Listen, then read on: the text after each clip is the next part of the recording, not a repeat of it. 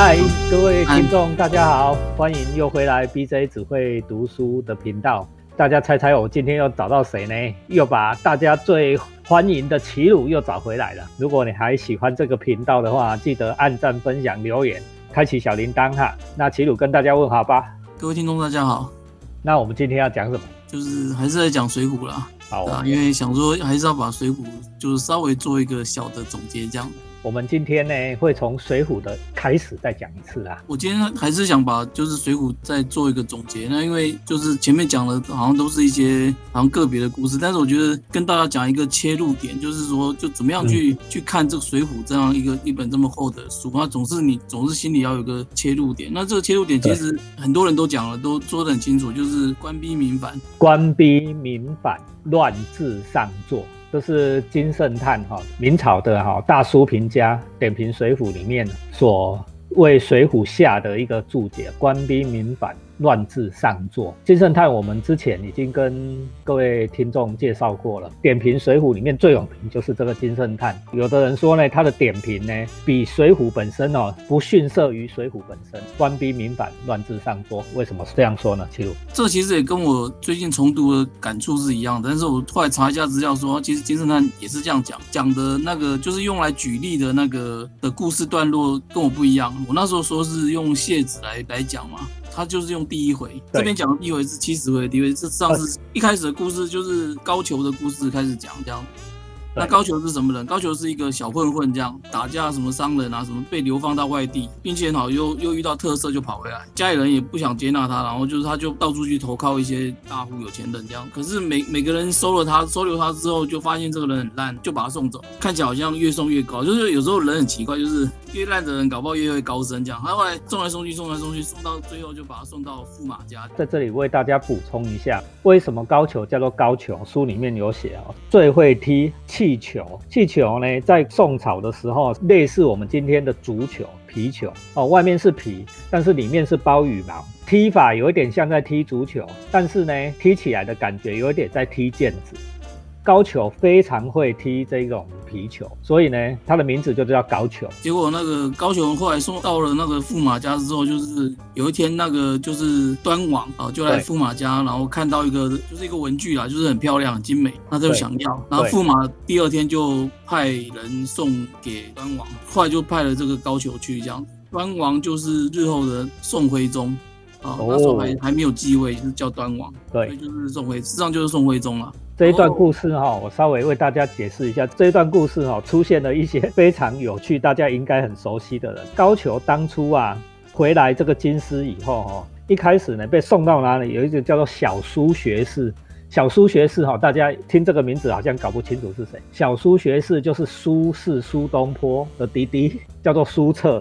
在文学史上面，三苏是非常有名的，尤其是苏轼啊，苏轼也是我的偶像。公元一千年的时候，还被封作千禧英雄哈。在两千年的时候，封一千年的时候的千禧英雄就是这苏轼啊，在文学史上面有非常重要的地位。高俅被送到小苏学士那里，小苏学士一看，哇哟，这样乱七八糟的人，我们要留也不是，哦，要赶也不是，为什么要赶也不是？理论上这乱七八糟的人来。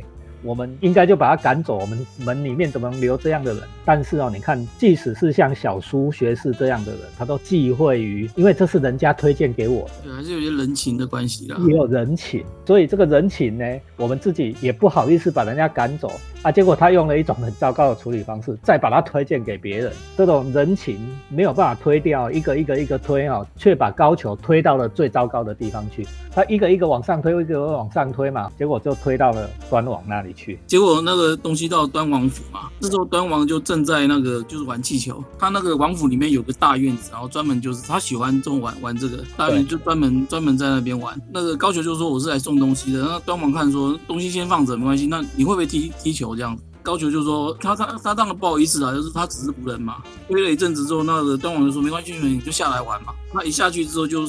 就施展浑身解数，这样子把那个球踢得非常漂亮。那个书里好像说是那个球就像粘在身上一样，表示他技术非常的高超。这样，那端王一看就说：“哇，这个人这么厉害，非常的欣赏。”就说：“你你玩就不要回去了啦，你就留在我府里。”然后第二天他就派人去那个驸马那边就讲说：“这个人我要了。”啊，从此他就跟在这个端王旁边，就当他的亲随。如果哈各位有前常常看足球的话，高球的踢球的本领，就像今天的人家说那个什么朵拉朵功夫哈，在踢球的时候，好像那球粘在他身上，随便他使唤哦。那时候还是端王的宋徽宗。一看了就很喜欢哦，就马上把他留下来。我们刚才讲过哦，往往一个烂人，在我们今天的社会里面很常见呐。一个烂人到了一个地方，比如说我们想要用一个新人，比如我们想要一个新人，我们去打听哈，跟人家打听说，哎，这个人哦，以前在你们府里面哦工作的怎么样？你给他想哦，如果这个人是好人哈，人家都巴不得要留下来，对不对？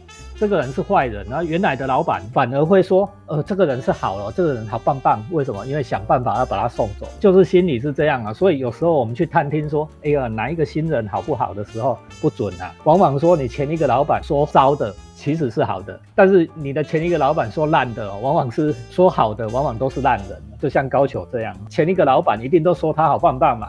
为什么？因为想要千方百计把他送走。要求就这样一开始从最下面一直送送送送，结果却送到最高的，送到端王那里去了。高俅到了端王府之后，好像两三个月，皇帝就死了，端王就继位。这样继位之后，那个宋徽宗就是端端王就继位变宋宋徽宗嘛。然后宋徽宗非常的喜欢这个高俅，然后就说我就要升你官这样子。但是也不能说一下就是直接当高官，他还是有一路升啊。可是升的速度有点夸张，他半年内就从就是没有什么任何官职，他就只是一个跑腿的啊，这样子没有任何官职，然后半年内就升到殿帅府的太尉。殿帅府的太尉哈，我们先讲这个端王，端王也是运气好，前一任皇帝死了以后，本来又叫那个皇帝的弟弟继位，结果皇帝的弟弟又挂掉了哈，端王就跑上来，就是宋徽宗。宋徽宗这个角色哈，大家如果学过历史就知道这。个角色是琴棋书画 无一不通哦，他写的一手好书法，你现在去故宫博物院还会看到宋徽宗的书法，叫叫做嗯那个瘦金体哦，到现在还还很有名。我我觉得这个最好笑，他自己呢为自己取了一个名字哈，叫做玉清教主微妙道君皇帝，那名字超级长哦。他叫他自己玉清教主微妙道君皇帝，他自己是很很有道行，是修道的，叫做教主啊。大家都要知道，在古书里面哦，常常这种自己越弱的人，的名字就取越长。我那天看到那个新闻在报那个哈利王子生了二女儿。叫他名字超级长，他把那个伊丽莎白女王的名字，再加上戴安娜的名字，再加上自己取的名字，哦，超级长，前后加起来大概要二十几个英文字母。我们人常常是这样，爸爸妈妈常常是这样啊。你自己哈越弱啊，自己人弱哈，就会变成是。那种自卑转自豪的那种心理啊，就把自己取的名字超级长。宋徽宗就是类似这样的心态啊。好，然后就把高俅升官，升到了变成殿帅府的太尉。什么是殿帅府太尉？殿帅府太尉以现在来讲的话，大概就是禁军的总司令啦。因为殿帅府就是禁军嘛，太尉就是总司令。他事实上是禁军总司令，但事实上因为是皇城的禁军总司令，事实上就是国防部长，他是可以管所有的部队最高的军事长官。从一个跑腿的小杂役，然后就半年内就变成了国防部长。他什么本事都没有，大家要记住啊，高俅是什么本事都没有，只会踢球，结果变国防部长。这样子呢，那反正他小混混出身嘛，当国防部长当然是很大的喜事，好大喜功。然后他刚上任就要来办一个庆祝大会，把手下的各级军官通通叫过来，事实上就拜码头啊。但是他名义上当然是宴会了啊。其中有一个叫王进的这一个教头生病，所以没有来，就是请病假这样子。高俅知道就点名了，就说大家都来了，就只就你王进不来，是不是不给我面子？补充一下哈，王进这一个教头哈，我们在猜测啦，应该不是正式的官。就是专门教这些军人哈练武功的，就教武艺的师傅。这个官应该不高了，即使是官也官位不高啊。就是训练武功的人，但是他武功强不强呢？这个很难讲哦，因为他的名字那时候都叫做八十万禁军教头，就号称他的禁军有八十万。关于是不是真的有八十万，这个我是打问号。反正他就是形容说兵很多这样的意思啦，我们把它理解成这样就可以了。他专门教这些人练武功的。是八十万禁军的教头，在《水浒》这本书里面，后面又出现了一个八十万禁军教头，这个人就大有名了，就叫林冲。前后出了两个八十万禁军教头，那后面出现的那一位林冲哦，就是本领非常大，林冲的武功很高，所以我们推论这位八十万禁军教头的王进，应该也是武功不低的人哦，只不过他官位不高。其实有人说，就是王进的那个他叫做八十万禁军教头，那林冲事实上是八十万禁军的枪棒教头。就对有人说，其实王进搞不好更厉害，因为他什么都会。林冲的专长是那个枪棒，枪棒，这也是有理哦。但他们也没有打过，所以没比较啦。反正但总之王进就是个很厉害的。很厉害的角色啦，武功应该不不低啦，应该不低。对对对，能够当上这么禁军是应该是精锐，精锐里面的精锐这样。他就要找王进麻烦这样子，然后就当天晚上就有人去跟王进报说，那个长官新长官来了，很生气，说你没有来。结果那个王进第二天就暴病，就就跑去见这个高俅这样子。高俅就说你为什么昨天没有来？然后就打了二十大板，就是没什么，就只是因为请病假就打二十大板。之后，而且见面之后才发现说，就是高俅才发现说，这个王进的爸爸以前打过他。高俅以前小混混嘛，王进的爸爸应该武武功也是很高强，应该可能就是高武馆什么之类。那他他是这样，书上是写说曾经去请教王进父亲武艺，但这种请教这两个字就就有另外的解释，应该以现在讲，应该就是去踢馆呐。对，结果没想到被人家几棒就被人家打重伤这样。躺了好几个月，这个就江江湖的行话啊，江湖的黑话啊。某一个人说他武功很厉害，我就说，哎，跟你请教请教，就是要跟你比一下这样的意思。王王进知道了之后，就觉得不能再待了。他只是请病假就被打二十大板，他爸爸跟他有仇，这不就完蛋了吗？对，天晓得他会怎么对他。对，那所以他当天晚上回来之后，他就跟他妈妈商量。他这时候王进爸爸应该已经过世了，就是他只跟他妈妈两个人相依为命。跟他妈妈商量，就说我们要跑，就是这高俅一定会把他整死。然后后来他就用一些计策摆脱了监视他人之类，之外就跑路了。这样这一段哈，我为大家补充一下啊，这《水浒传》里面写这一段也是写的很有趣，因为王进呢被高俅打了以后。受伤回家，对他妈妈讲，因为家里只有妈妈，对他妈妈讲说：“哎呦，我遇到了这一个长官，正好就是以前爸爸的对头人啊！”，然后母子二人抱头痛哭。他妈妈说了一句很有智慧的话，他说：“我儿三十六招，手为上招，只恐没住走啊！为什么？他妈妈说：“哦，不怕官，只怕管；不怕官，只怕管。”这六个字很深奥。我们不怕当官的，因为为什么？因为当官的他可能离我们很远。比如说我住在屏东哦，我管你台北市长柯批哦，他官很大，跟我没关系。但是我很怕什么？我很怕我们里长，我很怕我们里长，因为里长会管我。如果我今天出去没有戴口罩，哎，里长给你哔哔哔，给你开发单，你就受不了。这六个字的真言就是这样了，最怕怕怕有对你有管管辖权的人，因为我们现在正在。半封城状态，然后出门如果没戴口罩会怎么样？会怎么样？你现在最怕的是什么？你出去了就遇到一个警察背背 跟你说你没戴口罩，给你罚多少罚多少，超怕这个，不怕官大了，只怕管你的人。然后两个人决定要跑了。其实我故事就就想说，先讲到这边。那金圣叹就这样觉得说，他看到这边的时候就觉得说，这这就是水浒的一个最核心的一个概念。他觉得说，所以说他下的批就是乱游上座，官逼民反这样。金圣叹的说法是说，因为接下来就开始要写史进啊、鲁智深啊这些人故事，这个故事要慢慢出来的。可是他就说，在这么长的故事里面呢，最前面不是讲这些强盗开始。而是先讲一个高俅这样的一个官的故事，那所以他就觉得说，水浒的生意就是北宋亡国啊，就不是说是因为一百零八条好汉这些土匪作乱，而是从朝廷上面开始烂，就是为什么一个只会踢球的小混混。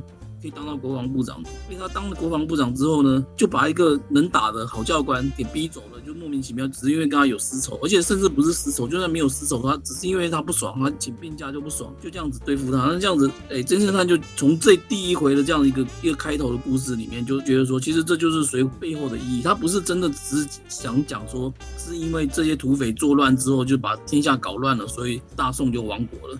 他是说，真正真正大家真正要计较的，真正大家要去想的是，这些土匪为什么会变土匪？这是重点哦。坏的不是土匪，而是什么人让土匪变土匪？我很记得那个周星驰不是演那九品芝麻官哦，或者是丐帮，他他最后讲了一句话，大家都可以想想看啊。他救了皇帝哦，丐帮的帮主救了皇帝以后，苏察哈尔灿了。救了皇帝以后，皇帝就说：“哎，你以后不要再做乞丐了。”那个那个周星驰回他，他说：“是决定天下有没有乞丐的人，是你又不是我。你了解我意思吗？你说政治清明然后朝廷运作顺利，政治清明了，谁会去做乞丐？这个也是一样，这个故事也是一样。《水浒传》所谓官逼民反、乱由上座是什么意思？你哈，如果不是从朝廷的根开始烂，又哪里来的这么多的土匪强盗？跟我们谢子的故事就接在一起了。对对对对，所以我我今天就是要再强调，就是说不是只有我这样讲而已，因为明朝的那个大书评家他也是这样说，《水浒》的最核心的一个切入角度就是就是官兵民反、乱由上座。官兵民反、乱由上座，乱哈就是事情坏掉的时候，都是从上面开始的。你记不记得我们讲谢子的时候讲那个洪太尉，对他自己的专业毫不敬重。然后呢，人家怎么讲都讲不听。在卸子的时候，大家叫你不要去开那一个什么妖魔殿的门、龙虎观的门，叫你不要开，他偏要开。你都不想想看，那些和尚已经管那一个事情了，已经管了几代、几百年、几千年了。人家劝你，人家专业的劝你，你不听。你偏偏要开，因为洪太尉的心里面想说：，嘿，我是皇帝派的呢，我最大，皇帝派的我最大，官大学问大。戒指里面讲官大学问就大。第一回看水浒，第一回讲官大学问大，第二回就讲说那官怎么大？没什么学问的人，不学无术的人，官怎么变大？马上写一个高俅，洪太尉也是太尉，对不对？现在呢，高俅他也高太尉。他就告诉你，高太尉就是这样混上来的。他告诉你，高太尉就是像这样混上来的。高太尉怎么混上来？等等等等等等，一开始只是街头的小混混，哎，还犯事被人家赶出京城，回来了以后东拜托西拜托，拜托人家收留他，哎，结果收留他的人看出你这个人是混蛋，赶快哦卖个人情，把你送到其他人去，一直送一直送。我们刚才也讲到小书学士。讲书册，理论上这一个人应该是头脑很清楚，看他文章写那么好，文章写那么学问大学问家，结果你看又会于人情，又会于官场的压力，不敢去得罪别人，又把这一个人再往上送，超有趣的哦！你送一定往上送，还不是往下送，而不是把它发配到更糟糕的地方去啊！你是把它往上送。整个制度、整个的风气什么都是风气就是这样，不是单独的时间。我们现在看到我们很多公务机构里面，我们不要特别讲哪一个公务机构里面，公务机构里面常常会有这样的现象，都是公务员嘛，对不对？公务员哈烂的公务员，都整天摆烂的公务员。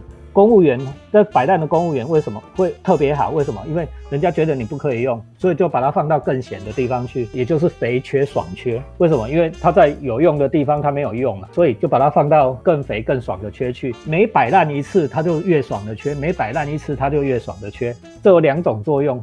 第一个，这一种烂的人平步青云，越来越爽了。然后这些工作要死的人看说，人说哦，你看我做的要死，被闲的要死，那我是不是也不做了？我好的人也不干了。好的人为什么还要这样那么努力工作？哎，我像他一样摆烂就好了。真心要做，哎，真的有良心的人，我不干了。最近不是辞了一个疫苗审查委员吗？哎，我有良心，我不干了，我我可以不做这个事嘛？这就是乱由上座。你上面的人哈，上面的人哈，脑筋不清楚，建立了一种糟糕的奖惩制度，这是其实是一种隐形的奖惩制度。这种乱的奖惩制度，结果造成了这种劣币逐良币的现象。使得高俅越来越高，越来越高，最终掌握的朝政，事情就糟糕了。下面就一堆土匪，后面一百零八条好汉，每一个都直接间接的跟高俅是有仇的。单单一个高俅，惹出了一百零八魔星，这就是整个《水浒传》要讲的故事。我们今天的时间也差不多，这一集先讲到这样。大家如果喜欢的话呢，记得啊，要怎样？DJ 只会读书，要按赞、留言、分享，开启小铃铛。告诉我们，你还要再听下集。好，齐鲁，我们跟大家拜拜。好，谢谢各位听众，拜拜。